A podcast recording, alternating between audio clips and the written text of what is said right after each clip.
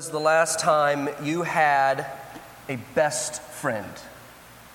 Okay, those of you who are in high school and college, that question is meaningless to you because, or for most of you, it's meaningless because it is, it's easy, uh, speaking frankly, to have a best friend in high school and college because you are surrounded by people your age, you're surrounded by people who do what you do, and you, you can't help but have a close relationship. But then those of us who have kind of moved on into adulthood and upper adulthood and middle adulthood, we can testify to you that it is hard to make a best friend. So, when was the last time you had a best friend who lived close by? When was the last time you made a new friend? Not a new acquaintance, not a like on Facebook, okay? A friend. A good friend. The kind of friend that makes your best friend jealous. Adult relationships are hard, they're difficult. High school relationships are hard. They're full of animosity and competition and tension. Middle school relationships are the worst. They're difficult. They're hard. All kinds of relationships are difficult. It is hard to make friends and sustain the friendships that you have. And the church is supposed to fix that. It's supposed to be that nexus where we as Christians find a common cause and have good friends, and it is often not the case. We're just as broken as everybody else. Where can you find this kind of friendship? There, there is a friend out there, right? You can just kind of hear the wisdom of the sage. Like, he knows that there's this kind of friend.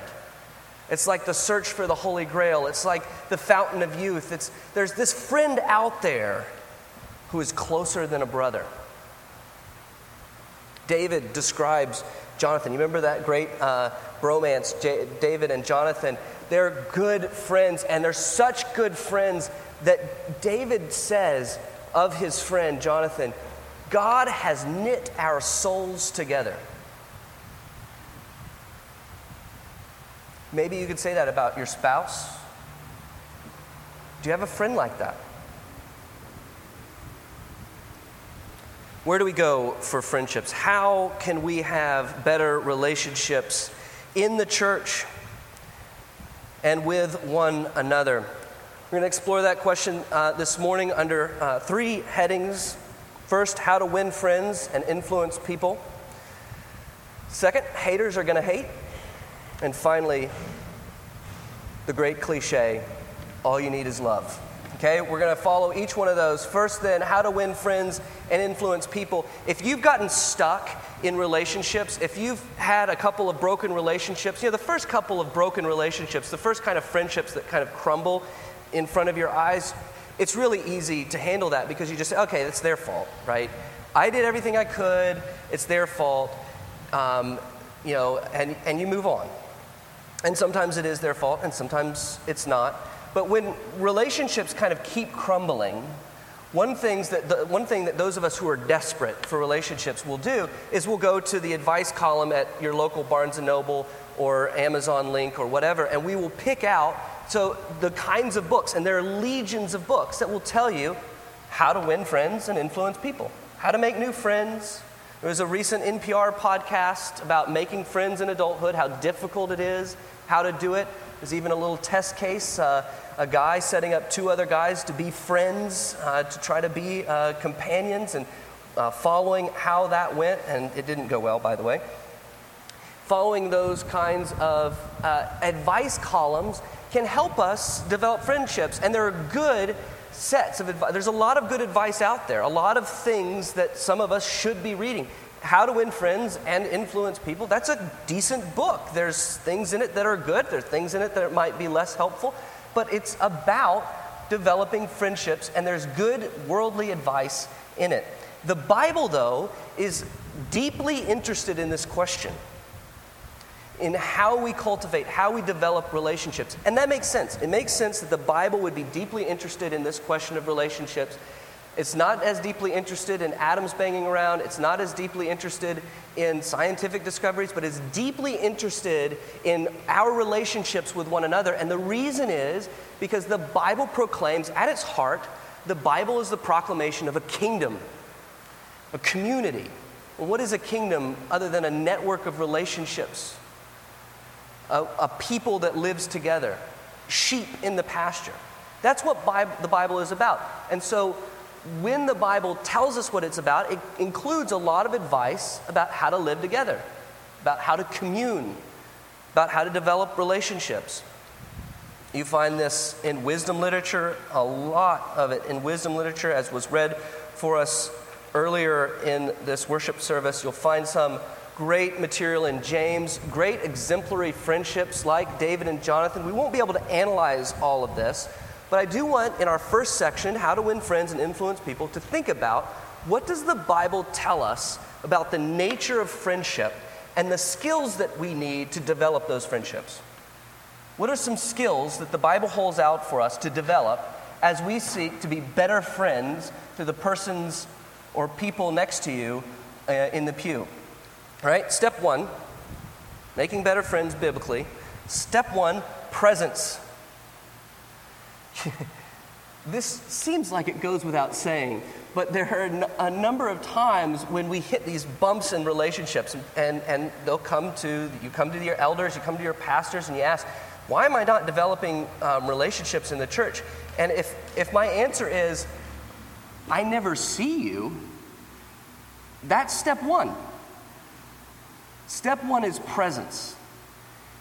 Be there and be engaged. We have to be around each other to develop friendships with one another physically around each other. Facebook's a help, Twitter's a help. We're all connected in these many ways, but there is nothing like being there. And the closer and more physical the presence, the better and longer lasting the relationships that are being formed.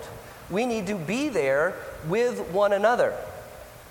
We need to be engaged. There is a great way, if you're looking for deeper and more f- fulfilling relationships in this church, there is a great way to deepen your engagement. Um, I would start with the Sabbath. That's the center of what we do. The center of our life together is worshiping Christ on His Sabbath, which He created for us, for our benefit, so that we might be focused on God in worship and so that we might be developing relationships in one another. Double down on your Sabbath presence. We, have, we will, on September uh, 11th, have Sunday school, have uh, morning worship, and have evening worship. I'd encourage you be present in those times. If you're looking for deeper relationships, add something, add presence, engagement. And there's a great way to get involved. We've also got a lot of Wednesday activities, we've got home fellowship groups, we've got events spread out throughout the year.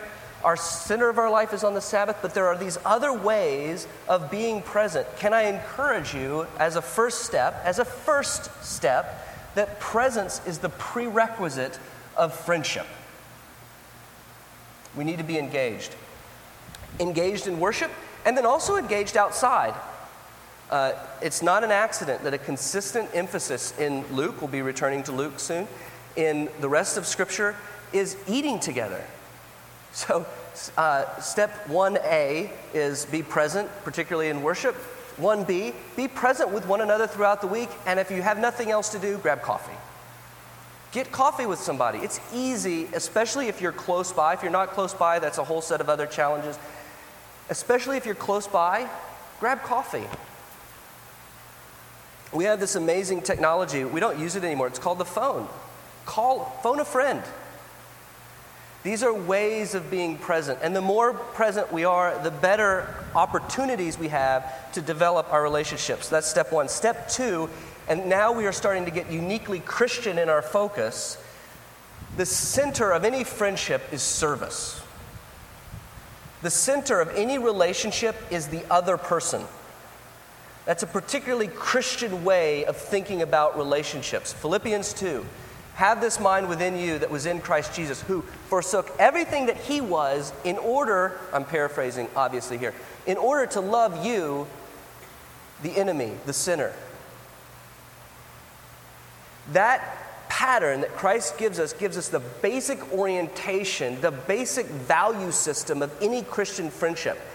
Christian friendships are centered on other people, and they have as the lifeblood a service like mentality. It's not about you, it's about them. Now, this requires, this is, this is difficult. This is a difficult tension to keep in balance because sometimes you're going to be receiving aid, receiving service. Sometimes you're going to be uh, talked, uh, uh, you're going to be asked questions and asked to respond to those questions. Sometimes you're going to be the recipient, the center of attention, and sometimes you're going to be putting the center of attention on the other person, right? There's a balance there. And any true, genuine friendship requires both. There are a lot of you out there who have a, your basic mindset. You know who you are because you're good, self reliant American citizens. And you, you believe in self reliance and you know who you are. You know, you got this, you'll figure it out. You don't let other people in your life, you don't admit weakness, you are not transparent, and you don't let other people help you. What you're, there is a role for self reliance, but what you're doing in, in doing that consistently is you are denying us the opportunity to be friends with you. You are denying us the opportunity to help, to serve, to love in tangible physical ways. Let us in, ask us questions, get help. You might hear something that you don't already know. That's one side of it, receiving service from others. The other side of it, the other side of the other centeredness of Christian friendships, is giving service, helping in a time of need. And a lot of you are good helpers. You know, somebody needs a meal, you have got it. You've got this frozen lasagna, it is in the freezer. You just defrost it, and you are on the road as soon as possible. You are service oriented people. We love you, you're great. It goes beyond that. You actually have to take a genuine, you can't just solve problems. You have to take a genuine interest in other people's lives. You have to ask them questions.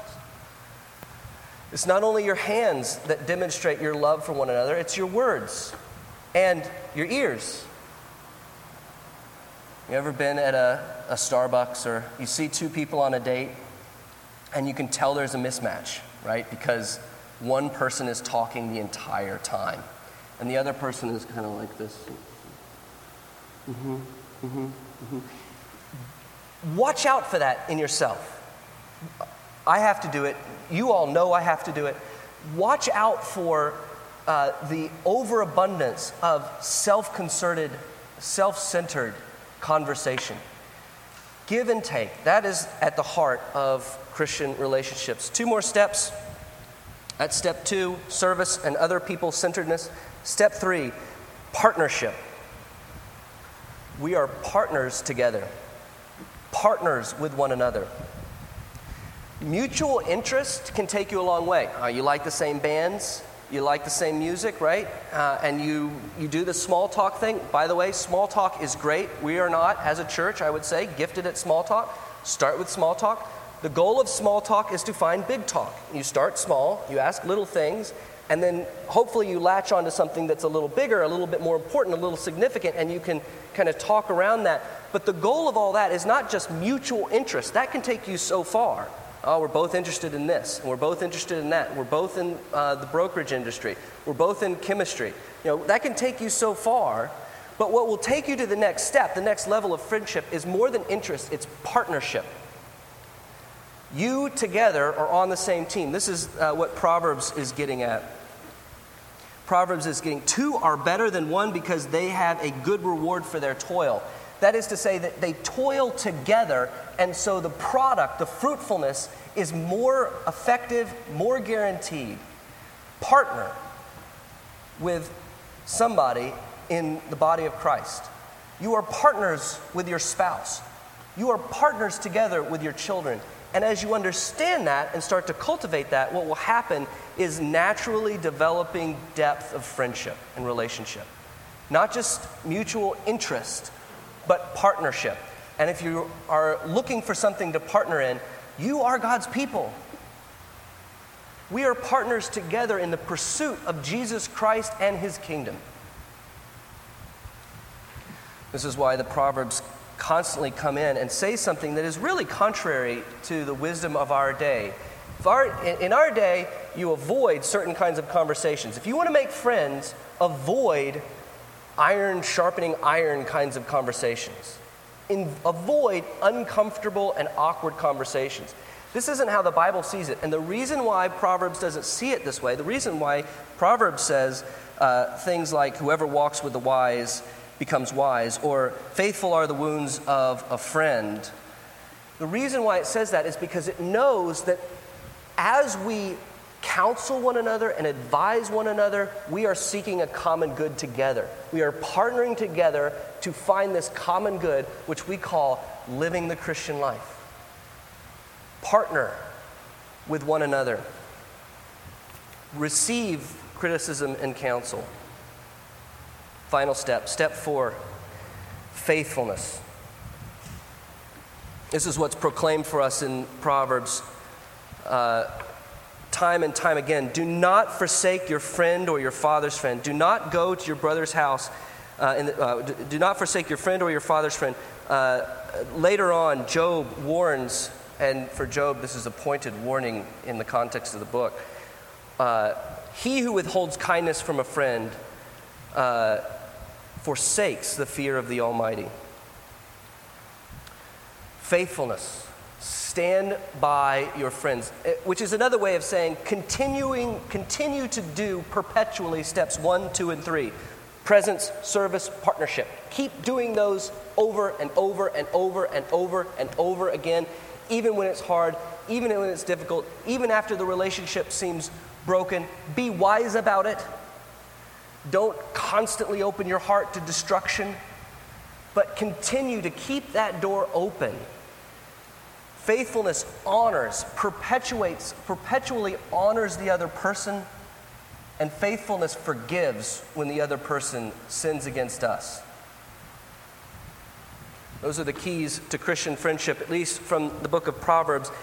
At this point,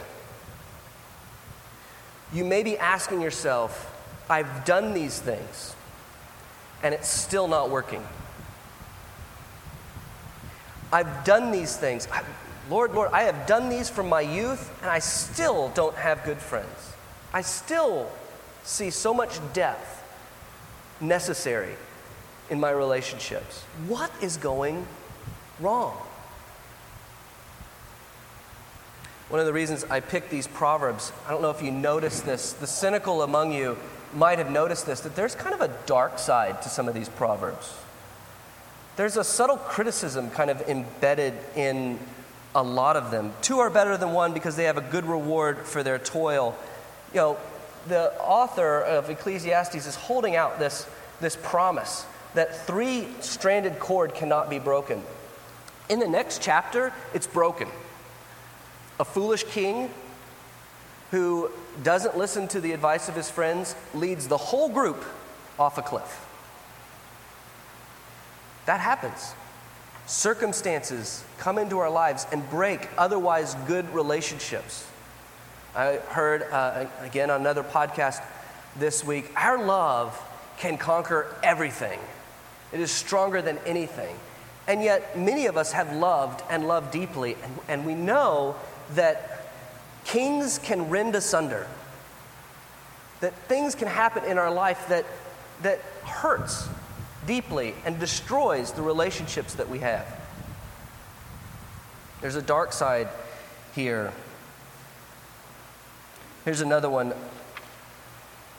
Wealth brings many new friends, but a poor man is deserted by his friends.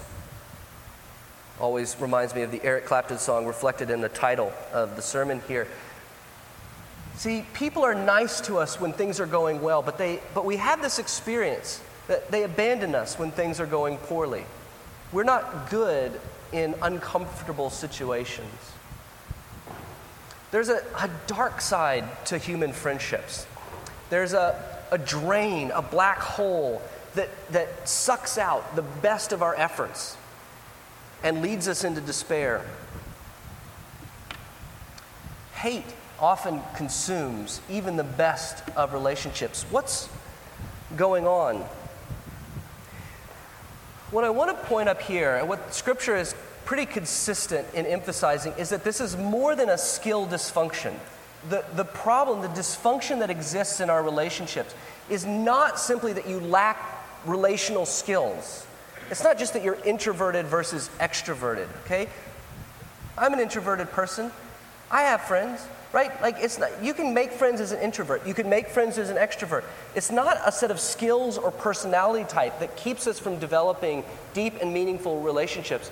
There is an abiding heart level dysfunction that exists in all of us.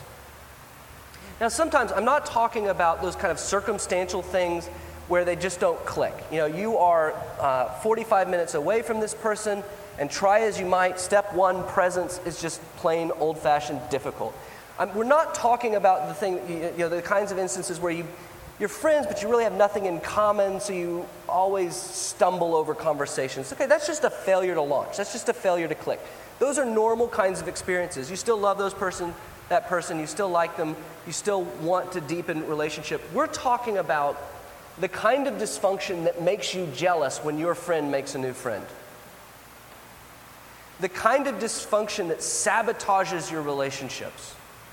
The, the kind of holding on to wounds that means I can never restore the relationship with this person. Where does that come from?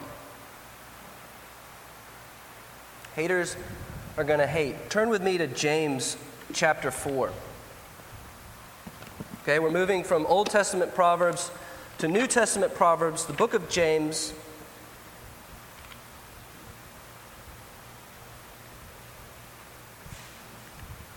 Go to Hebrews, keep going. James chapter 4 in the blue Bibles you will find on page 1012. What causes quarrels and causes fights among us?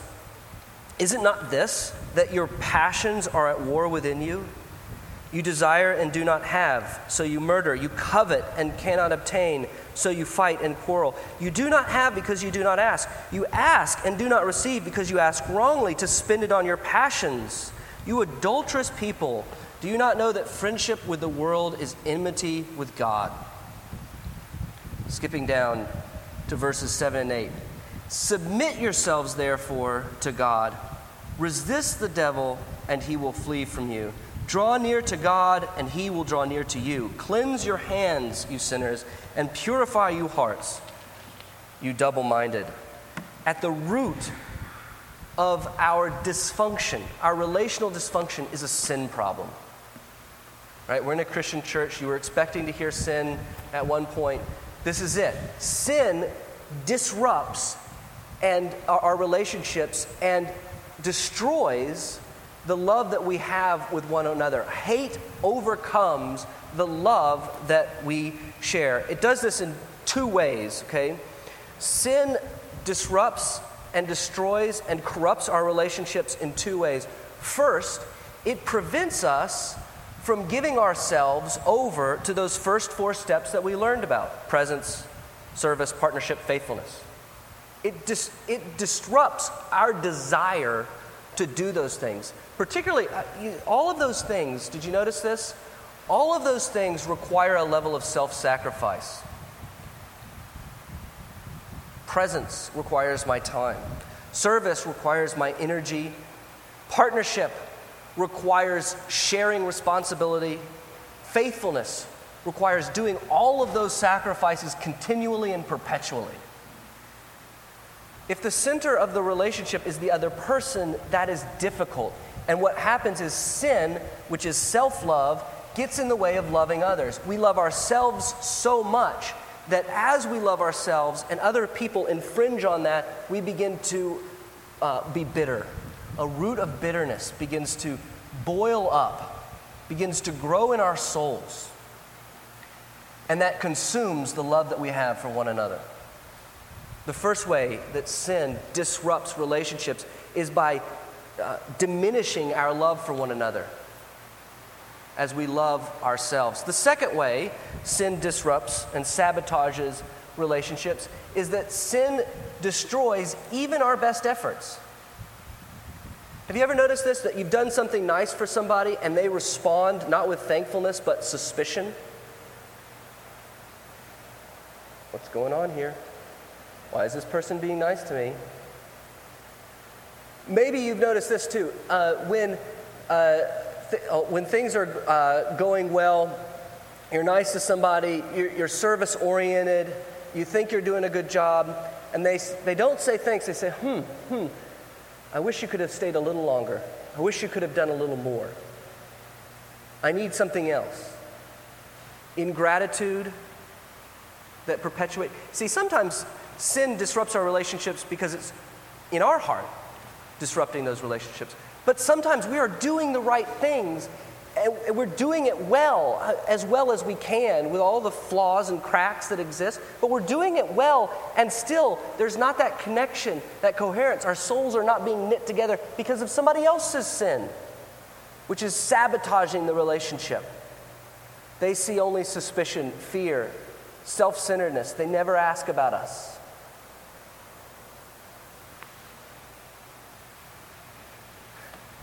Both dysfunctions are the result of a lack of love. Sometimes it's our lack, sometimes it's the other person. But what happens is that lack of love exists, bitterness takes root, that lack of love separates us. Bitterness takes root in the crack like a weed in your garden, like a weed between the uh, pillars of your house. It takes root in that crack and it begins to crumble the relationship. What do you do? Is there a solution? No amount of further skills applied is going to result in the healing of this problem, in the repair of this crack. John chapter 15, 12 through 17. Jesus steps in, and here's what he does. It's on your bulletin. This is my commandment that you love one another as I have loved you. What we need to fill the crack is an increase in affection. We need to love each other more. Not more activity, not more skill, not more action. Actual, genuine affection for the other person, to delight in them, love each other more. Greater love has no one than this that someone lay down his life for his friends. You are my friends. The Lord of heaven and earth if you trust in Him, if you obey His commandments, He says this You are my friends. If you do what I command you, no longer do I call you servants, for the servant does not know what his master is doing, but I have called you friends, for all that I have heard from my Father I have made known to you. You did not choose me, but I chose you and appointed you that you should go and bear fruit, and that your fruit should abide, so that whatever you ask the Father in my name, he may give it to you. These things I command you, so that you will love one another. The gospel begins with this statement. The healing of our relationships begins with this statement. It is Jesus coming to us and saying, You, though you are an enemy of God, are my friends. The disciples are not good people, they're sinners. They will, not long from this moment, abandon Jesus, betray him, leave him to hang on a cross and to die. But Jesus, faithful, loyal friend that he is, restores them to fellowship. Jesus restores them and says, You are still my friends. What can you accomplish relationally in this church, among our body, if you truly believed what Jesus says here, you are my friends. Jesus sets us free to cultivate and increase and augment our affection for one another. Jesus' affection cultivates affection. Jesus' friendship results in new friendships. How? How does it work? How does the gospel transform our relationships? You see, if you are burdened, enslaved by selfish ambition, James 4, if you are trapped by your selfish ambition or somebody else's, your sin or somebody's sinful response to your initiative, you are bound by that. Hear this Christ sets us free. He sets us free from our own selfish ambition. How? If you are the protagonist of your own story, if you are the main event, if you are the hero, you will never understand this. It will never capture your heart.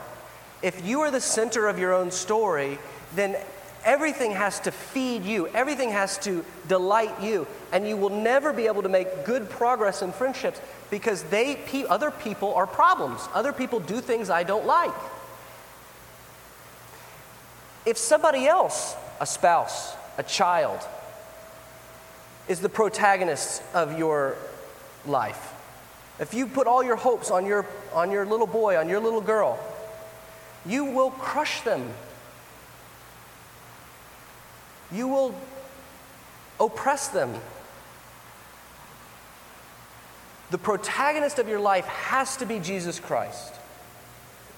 If Jesus Christ is your hero, your true friend, your best friend, if He is the source of your happiness and satisfaction, if He is your greatest delight, what happens is all of your desires have been met. He has taken your selfish ambition, your anxiety, your fears, and He has nailed them to the cross. And He has then met every desire of our hearts. He is the fulfillment of the reason that we were created. He will fulfill every desire of your heart. Selfish ambition and love for Christ cannot coexist, and that enables us to love more freely and more truly. Selfish ambition and love for Jesus Christ cannot coexist, and that enables us to love more freely, more truly, more sacrificially. It ena- enables us to double down on steps one through four present, service, partnership, and faithfulness. What is more is it gives us peace when things aren't going well. Jesus is your friend. You poured every effort into that new relationship. You sacrificed time and time again, and they did not see. Do not allow the root of bitterness to creep into your heart. Jesus Christ is your friend. He says, You are my friends. That is the antidote to that root of bitterness, that seed of hatred which will consume us to be satisfied in the friendship of the Lord of the universe, who has given us all things. He endured betrayal, distrust, fear, anxiety from his friends. He endured all of those things to establish a faithful, everlasting, life giving friendship with his people in those moments when no one knows you because you're down and out, you are known and loved by Jesus Christ. He desires us to have good relationships here on earth. Pray that He will bring them. And in the meantime, be satisfied in knowing Christ is my good friend. He has died for me, He has loved me, and I will receive all things in eternity. How then do we make better friends at church? The center of our relationships isn't us, it's not me, and it's not you. The center of our relationships, the way in which we are knit together, is by the love of Christ. It's the love of Christ that knits us together. It's what's on the front of your bulletin. Notice how John puts it John, the friend of God, beloved, the one whom Jesus loved the things that we have seen and heard we proclaim to you, in order that, I'm proclaiming the gospel to you, in order that you also may have fellowship with us. Indeed, our fellowship in with the Father and with His Son, Jesus Christ. The gospel is the source of our fellowship. The gospel is what knits us together. And so, as we're developing friendships with one another, deepening the relationships that we have, the first thing we do is cultivate our love for Christ. That's why worship is a great place to make friends, because the first thing that we are engaged in is cultivating our love for Jesus. And then we fellowship with one another afterwards. Cultivate your love for Jesus Christ by the means appointed, by the means of grace worship, word, sacrament, prayer. And then turn the love that you have from, for Christ outward. Turn it inside out like a t shirt. And love those next to you. Cultivate your affection for other people by being present with them, By listening to them and serving them, by partnering with them in the message of the gospel, the message of the kingdom, by faithfully pursuing the things of heaven.